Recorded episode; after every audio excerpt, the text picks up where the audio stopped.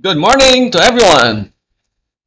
And uh, I greet you from my uh, room uh, where I have been recording these homilies, assuring you of my prayers and sacrifices for your well being and safety.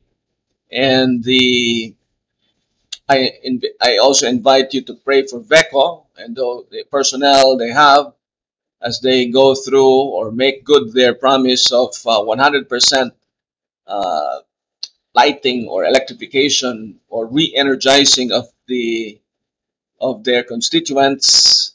Um, yeah, I, I imagine the pressure and the uh, the and the nerves that may uh, be involved. So we need to pray for one another, especially those who are working hard on this.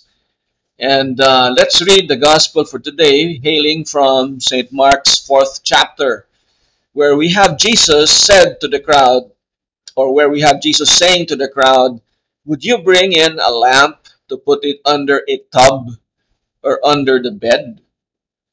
Surely you will put it on the lampstand. For there is nothing hidden, but it must be disclosed. Nothing kept secret except to be brought to light. If anyone has ears to hear, let him listen to this. Well, our Lord's uh, parable of the sower and the seed yesterday should remind us of uh, having good dispositions.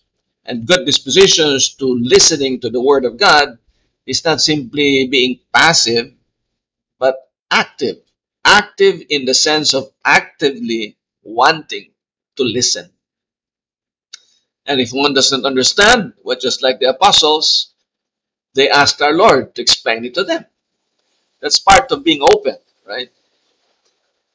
But in here, we have the um, figure, the image of the lamp now. A lamp is what you light up so that at night or in places that are dark, you may be, able to see your way or to look for a certain object or just to have as a security measure um, s- in a way of uh, saying to outsiders with plans that are uh, close to stealing or burgling the house that there are people there because there is a light on. Because the purpose of putting a lamp is to shed light, light to one's surroundings. It is absurd to put it under a tub or under the bed unless there is another purpose for that lamp. In any case, our Lord concludes that there is nothing hidden, but it must be disclosed. Nothing kept secret except to be brought to light. First the light, and then something hidden that will be disclosed. You see, our Lord Jesus Christ is the light. He is usually referred to as light. That's why in churches we have candles, we have lamps. I recall now the, the usual vigil lamps, which are lit when the Blessed Sacrament is present in the tabernacle. So it indicates to people, even if they're so far away, at the church entrance, for example, in a long church, that our Lord is there, truly, really, and substantially present in or under the appearance of bread there in the tabernacle.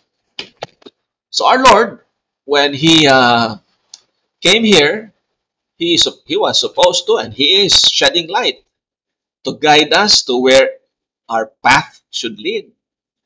He sheds the light to show that we we can see far farther, so we know we're in the right going in the right direction.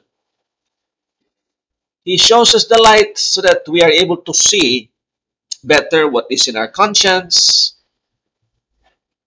So the the the enumeration, for example, of the Ten Commandments, or you read a treatise about a moral issue uh, uh, made by the bishop of the place.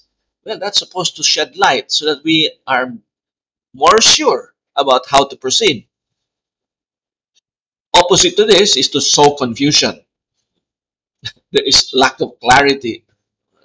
And people will just be more confused, and therefore behavior will not be proper because it is based, or such behavior is based on confused knowledge.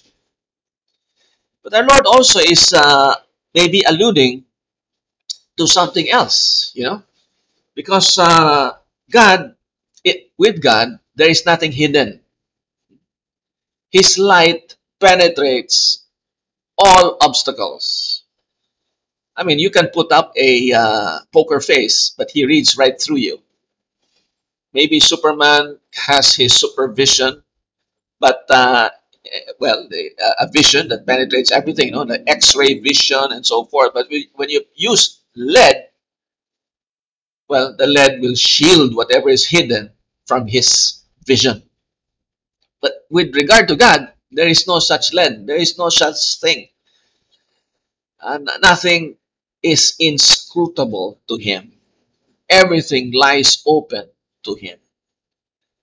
So is it uh, is it uh, useful to keep secrets from him? No. Although some people do. They don't want to expose their sins to his gaze, to his mercy, to his forgiveness. We hide ourselves under a pretext, a vice, laziness, pride. We give in to our uh, wayward passions. And uh, we don't want to be like uh, a patient willing to go to the doctor, like a dermatologist.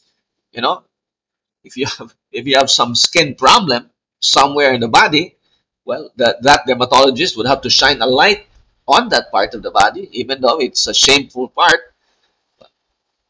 to be able to see and therefore to cure it. If she doesn't see, well, it's kind of hard, right?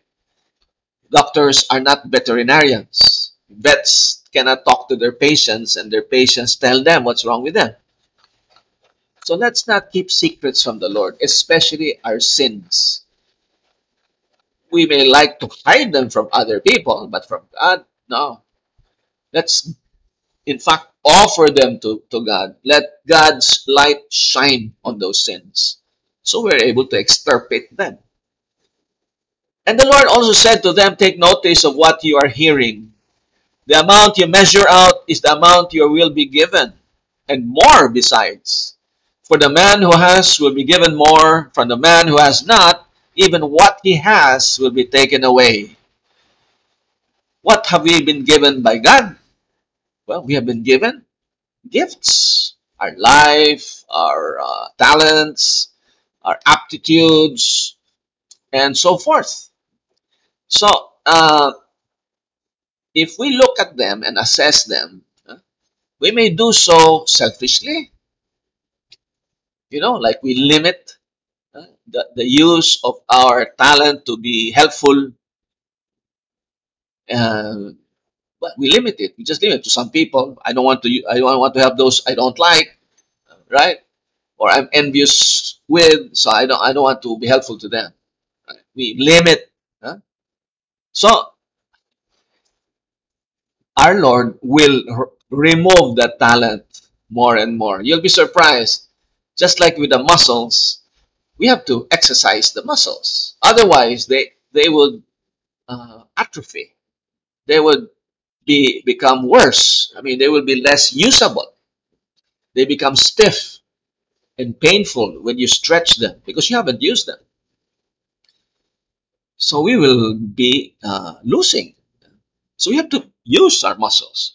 We have to use our talents and to use them for what God had in mind for them when He gave them to us. And in this enigmatic expression of the Lord, the amount you measure out is the amount you will be given, and more besides. Yeah, this struck me many times in the years past.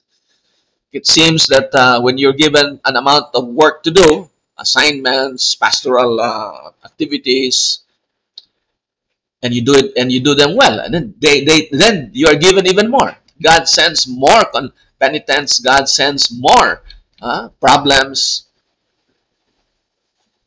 to continue making us forget ourselves and to be more of service because God wants it.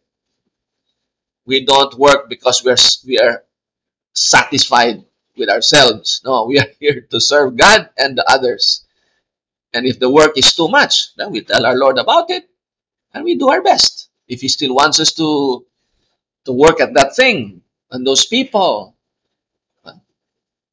and, uh, well, we continue doing our best. Because when we limit, for example, our clients for confession, you know, you don't you don't inform the uh, penitents about uh, availability of time.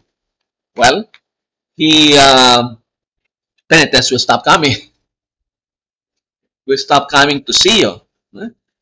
Anyway, that's all for today. As to for us to appreciate the gospel that we hear, eh, we will listen to in the mass today. Thank you for listening.